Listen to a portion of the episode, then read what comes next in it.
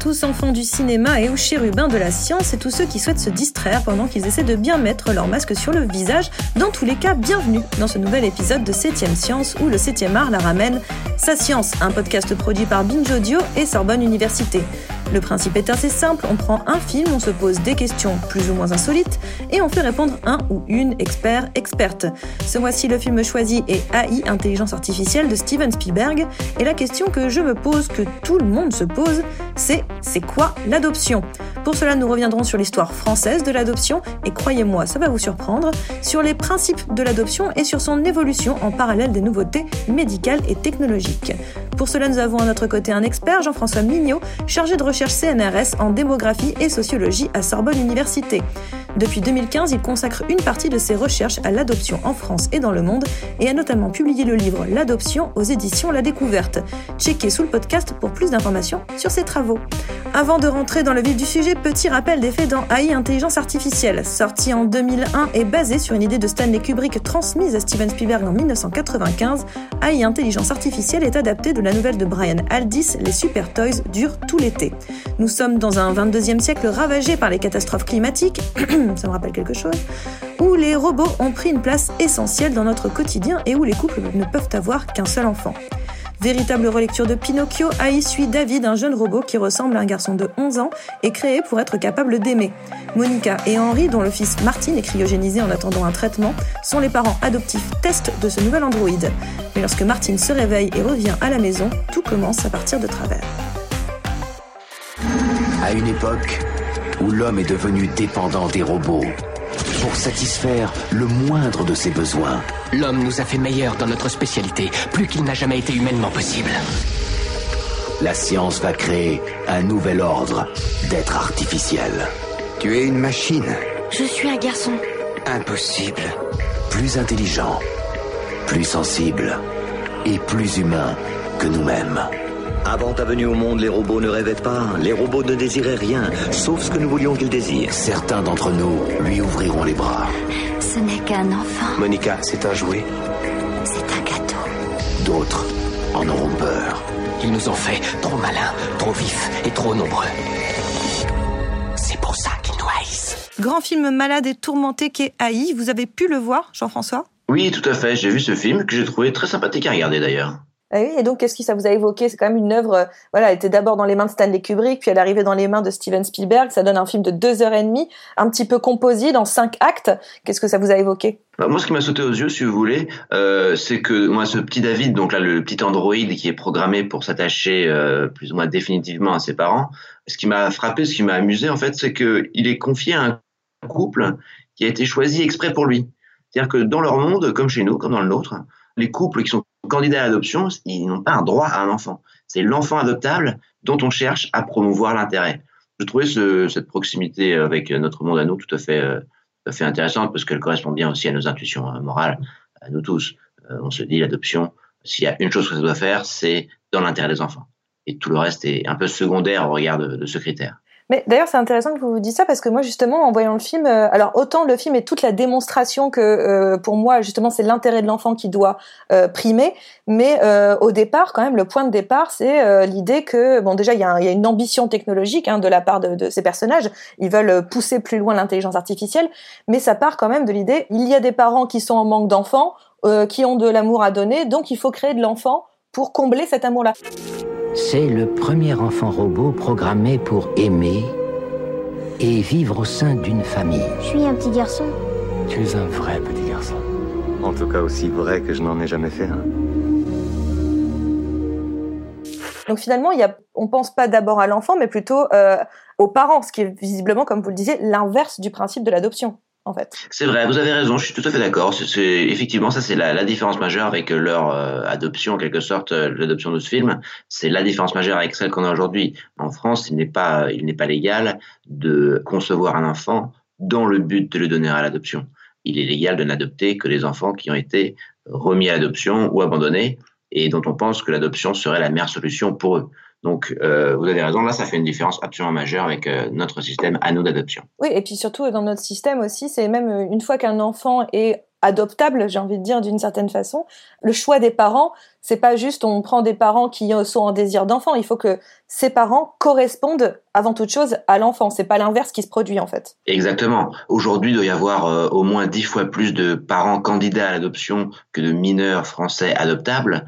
Donc en fait, il y a, y a pléthore de choix. Le choix ne manque pas. Et effectivement, vous avez raison, on choisit pour chaque enfant le couple, euh, ou la, personne dont on pense qu'elle sera la mieux à même de, de contribuer au bien-être de cet enfant. C'est vraiment le critère fondamental qui guide toutes ces décisions majeures qu'on prend à la place des mineurs pour leur bien, en essayant de ne pas faire trop de bêtises, évidemment. Cette idée de l'intérêt supérieur de l'enfant est donc la condition essentielle partout dans le monde et pas qu'en France pour permettre l'adoption. Ainsi, on ne se focalise pas sur le désir des parents adoptants comme c'est le cas au début du film, c'est bien ça? Je ne connais pas de beaucoup de droits de l'adoption, de droits étrangers d'adoption qui ne considèrent pas eux aussi que leurs décisions sont motivées par euh, l'intérêt supérieur de l'enfant. Ça, c'est quand même le principe qui a triomphé dans quasiment tous les droits.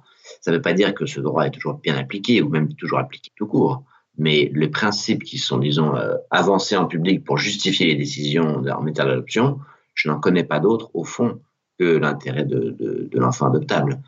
À ma connaissance, aucun système juridique ne justifie l'adoption de mineurs par le fait qu'elle serait euh, pratique pour les, pour les adoptants. Donc, je dirais que là, il y a quand même un consensus moral aujourd'hui qui, qui, voilà, qui c'est quasiment consensuel. Je parle bien sûr que des pays qui autorisent l'adoption parce qu'il y y a toute une flopée de pays qui n'autorisent pas l'adoption.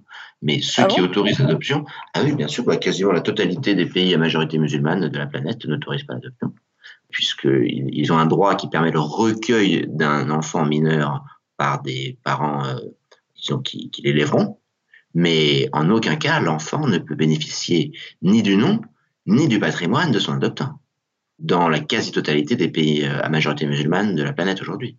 Donc, euh, si on met ces pays de côté, les autres pays qui autorisent l'adoption, en fait, sont quasiment tous sur l'idée que cette pratique, l'adoption, est destinée à favoriser l'intérêt de l'enfant. Et moi, ce que j'ai trouvé très frappant, par exemple, au cours du débat sur l'adoption par les couples de personnes de même sexe, c'est qu'il y a un certain nombre de gens qui ont avancé euh, l'idée que si on savait pour sûr que le fait d'avoir des parents de même sexe plutôt que des deux sexes différents était euh, désavantageux pour les enfants adoptables, je ne pense pas que cette, cette mesure aurait été adoptée. Et je pense que si elle a été adoptée, si elle est même majoritairement soutenue par l'opinion publique française, c'est parce qu'en fait, cette opinion publique croit aujourd'hui, à mon avis, à raison, mais en tout cas, elle croit aujourd'hui que euh, le fait d'avoir deux parents de même sexe n'est pas en moyenne un désavantage pour les enfants adoptés. Et je pense que si les gens ne croyaient pas ça, à travers leurs députés, bien sûr, ils auraient euh, refusé l'adoption de cette mesure. Pour moi, si vous voulez, ce qui fait la cohérence de tout le droit d'adoption, y compris l'adoption par les couples de personnes de même sexe, c'est qu'à ce jour, les connaissances scientifiques qu'on a sur l'impact de la composition de, sexuée de mes parents sur euh, diverses performances dans ma vie, pour autant qu'on sache aujourd'hui, ce n'est aucunement un problème d'avoir deux parents de même sexe. Je pense que si on savait le contraire, euh, ou si un jour on, le, le, le, consensus scientifique change, pour moi, la, la, la, la loi pourrait changer et je changerai d'avis avec, euh, avec les faits, en fait. Oui, et donc là, en gros, c'est-à-dire qu'il n'y a aucune raison valable que de refuser euh, l'adoption par des couples homosexuels. Donc, euh... À ma connaissance, non. Bah, c'est une très très bonne nouvelle. Tu ne vas peut-être pas comprendre pourquoi, mais, je, vais devoir te laisser ici. C'est un jeu? Non. Quand vas-tu revenir me chercher? Je ne viendrai pas. Tu vas devoir rester ici tout seul. Tout seul?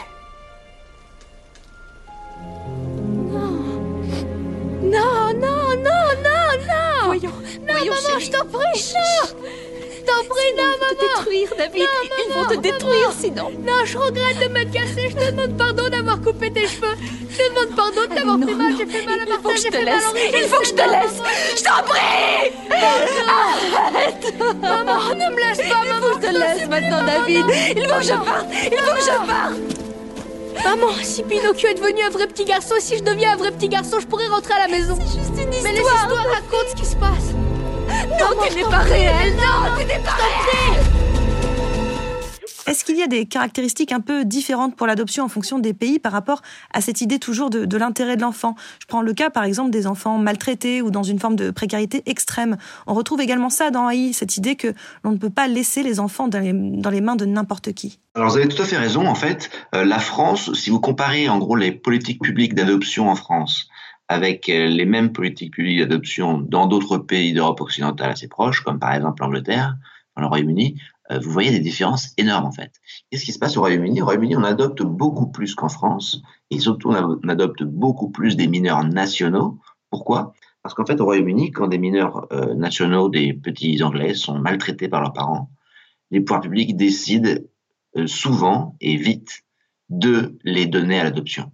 Et du coup, de couper le lien juridique entre ces enfants, on parle d'adoption plénière là, de couper le lien juridique entre ces enfants maltraités et leurs parents la France, les pouvoirs publics en France ont choisi euh, depuis longtemps une stratégie qui est inverse en quelque sorte, qui consiste à dire que les enfants maltraités, sauf exception, ne seront pas rendus adoptables parce que on considère en France qu'en fait il est trop cruel pour ces enfants, pas pour leurs parents, de, les couper juridiquement de leurs parents d'origine. Donc là, si vous avez, vous avez raison, en fait, la France, elle est à un extrême du spectre, avec euh, tout en, au plus loin l'Angleterre, le Royaume-Uni, qui lui rend assez facilement adoptable ces enfants maltraités. En France, on rend très très difficilement adoptable les enfants maltraités.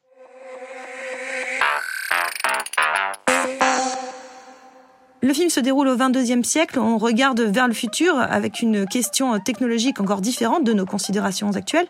Mais avant d'aller euh, plus loin vers ce futur, euh, je voulais qu'on regarde un petit peu en arrière pour observer euh, l'histoire de l'adoption, en France en particulier. Et en fait, c'est une histoire assez récente. Alors c'est vrai, en fait en France, on ne peut adopter des mineurs que depuis 1923. Alors qu'est-ce qui se passait avant?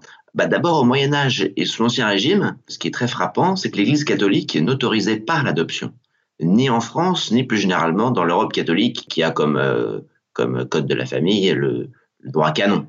Donc dans l'Europe catholique, au Moyen Âge et sous l'Ancien Régime, l'Église n'accepte pas juridiquement l'adoption. Et pourquoi elle fait ça? On pense Exactement, c'est un, chercheur euh, anglais qui, a montré ça, il s'appelle Jack Goddy, qui a montré que vraisemblablement la, motivation de l'Église pour interdire l'adoption, c'est d'augmenter le nombre de personnes qui décèdent sans héritier pour pouvoir capter les héritages des défunts sans héritier.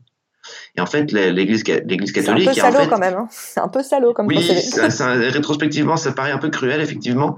Euh, ils ont en fait, ce qu'on peut dire même, c'est que plus généralement, le droit canon de la famille, qui émerge dans les, allez, les mille premières années euh, après Jésus, il, il, a pour, euh, pour particularité d'interdire beaucoup de pratiques familiales qui jusqu'alors étaient autorisées ces interdictions, elles ont en fait pour but de, euh, de, maximiser le nombre de personnes qui décèdent sans héritier pour que l'Église puisse euh, capter leur héritage à leur, décès. Bon, ça donc c'est le droit canon tel qu'il est en France et, dans d'autres pays d'Europe catholique jusqu'à la toute fin du XVIIIe siècle, jusqu'à la Révolution en fait. Euh, la Révolution met un terme à, à l'application de, de ce droit en France et autorise de façon très, très courte l'adoption, mais le, texte, si vous voulez, qui, rend l'adoption légale en France de façon claire et nette, c'est le Code civil de 1804, le Code civil qui est toujours aujourd'hui encore en France et dans plein d'autres pays du monde, le, fondement de notre droit civil et en particulier de notre droit de la famille. Et alors donc, qu'est-ce que fait le Code civil précisément à propos d'adoption? Bah, Il autorise l'adoption en France, effectivement, et ça c'est un gros contraste avec euh, le, Moyen Âge et l'Ancien Régime, mais euh, le Code civil, euh, en 1804, n'autorise l'adoption que de personnes majeures. C'est-à-dire que ne peuvent pas être adoptés des mineurs, ne peuvent être adoptés que des majeurs. Alors je dis, mais c'est pourquoi Avant que vous répondiez à cette question-là, j'ai une autre question, c'est que et on en fait quoi des mineurs en fait? C'est-à-dire tous les mineurs qui n'ont plus de parents ou qui sont orphelins ou qui, pour, euh, pour euh, un milliard de raisons, euh, sont seuls. Qu'est-ce qu'on en fait de ces enfants si on ne peut pas les adopter? Ils sont dans des institutions religieuses, ils ont été pris en charge par des institutions religieuses, des couvents, des monastères, d'autres institutions encore, qui sont dédiées exprès à, la prise en charge des, des, orphelins et des enfants abandonnés. Euh, ou sinon, ils sont euh, pris en charge directement par des municipalités. Bien sûr, là, je, je, je, je mets de côté tous les cas euh, qui sont en fait les cas les plus habituels, dans lesquels c'est la famille de, des enfants abandonnés ou des enfants euh, orphelins qui s'occupent d'eux directement, sans avoir à, passer par une adoption, sans formaliser juridiquement leur, euh, leur prise en charge.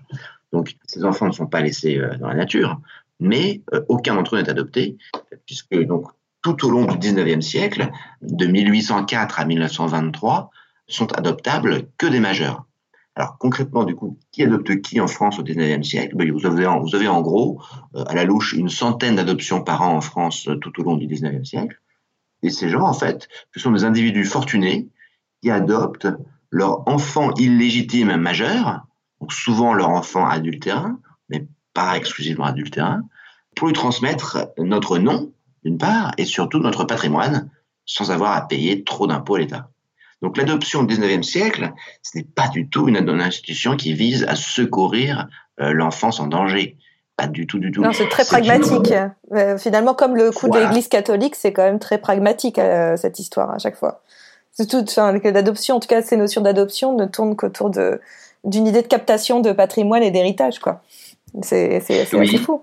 Mm. Effectivement, mais l'Europe est un continent où la terre vaut très très très cher, et du coup, euh, la question de savoir qui héritera de la terre des, des défunts est une question fondamentale dans toute l'histoire, plus globalement de l'Eurasie, on pourrait dire. Donc, c'est pas totalement étonnant, mais c'est vrai, euh, c'est effectivement ce qu'on observe euh, actuellement. Vous avez raison. Trois petits orphelins sont adoptés par un homme affreux. Il joue la comédie, mais c'est à leur argent qu'il en veut. Alors, on arrive en 1923. En 1923, euh, suite à la Première Guerre mondiale, il y a des milliers d'orphelins ou ou d'enfants abandonnés, surtout des orphelins, dont l'État se dit qu'il serait plus moins coûteux pour lui de les rendre adoptables soit par des membres de leur famille, soit même carrément par des, euh, personnes qui ne sont pas de leur famille. Et donc en 1923, l'État autorise l'adoption qu'on appelle l'adoption simple de mineurs, c'est-à-dire que c'est une adoption qui, a pour effet que l'enfant adopté a désormais quatre parents en même temps. C'est deux parents euh, d'origine avec qui il conserve tous ses liens juridiques, et en plus de ces deux-là, les deux supplémentaires le, couple qui vient d'adopter cet enfant. Donc, de 1923, quand l'adoption de mineurs est pour la première fois autorisée en France, jusqu'en 1939, toutes les adoptions de mineurs sont des adoptions euh, simples. C'est-à-dire qu'il n'est pas possible de couper les liens juridiques entre un enfant adopté et ses parents d'origine. Ça, ça ne devient possible que depuis 1939. Et donc, depuis 1939, on a eu, qu'est-ce qui s'est passé du coup? Bah, Il s'est passé d'une part que euh, ont été adoptés, disons, un nombre moyen de, d'enfants français des années 50 aux années 70, puis ont pris le relais des enfants étrangers à l'adoption internationale à partir des années 70 et jusqu'aux années 2010. Alors, pour être un tout petit peu précis, des années 50 aux, années 70, il y a beaucoup d'abandons euh, chaque année d'enfants. C'est un truc qu'on a complètement oublié, nous, dans notre société. Euh, avant la contraception, avant l'IVG, il y a en France des dizaines de milliers d'enfants qui sont euh, abandonnés chaque année. Ah oui, c'est dizaines de milliers, d'accord. Ah absolument, absolument. Et du coup, euh, ce, que, ce, que, change la contraception et l'IVG, euh, qui sont libéralisés à la fin des années 60, au début des années 70, bah, c'est qu'ils font chuter le nombre de naissances non désirées en France. Ils font du coup chuter le nombre d'enfants abandonnés. Et du coup, bah, les couples qui comptaient sur l'adoption pour pouvoir, les couples stériles qui comptaient sur l'adoption pour pouvoir élever un enfant, eh bien, ne peuvent plus compter sur cette source de, de, mineurs à élever, puisque a, ces mineurs n'existent plus, ils ne, sont, ils, ne, sont plus conçus. Et du coup, c'est à partir des 70, au fur et à mesure que l'offre, si vous voulez, en quelque sorte, l'offre de mineurs euh, français de Tari, que les couples candidats à l'adoption en France se tournent vers l'adoption internationale euh, bah, parce que de toute façon, c'est ça ou rien. Vous disiez que l'adoption internationale avait chuté à partir des années 2010. Mais euh, pourquoi en fait? Est-ce que le développement, encore une fois, des moyens médicaux, comme la GPA par exemple, peut en partie expliquer cette chute? La première chose qui fait que le nombre d'adoptions, notamment internationales, chute depuis les années 2010, bah, c'est qu'en fait, euh, la contraception et l'IVG ont aussi été libéralisées dans un grand nombre de pays qui traditionnellement envoyaient des enfants à l'adoption internationale à l'étranger. Dans ces pays aussi, à leur tour, le nombre d'enfants non désirés qui naissent chaque année a chuté, et donc il n'y a presque plus d'abandon d'enfants, ou en tout cas, les rares qui restent ne sont pas donnés à l'adoption, et du coup, il n'y a tout simplement plus d'enfants adoptables. Ça, c'est quand même la, raison fondamentale. C'est une raison d'offre et non pas de demande.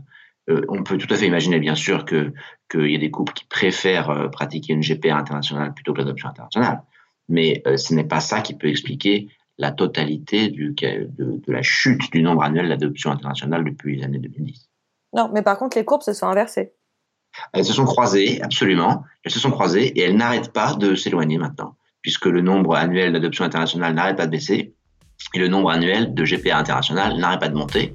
Donc là, ils vont pas se retrouver d'ici un bout de temps. Maintenant, ils n'arrêtent pas de s'écarter.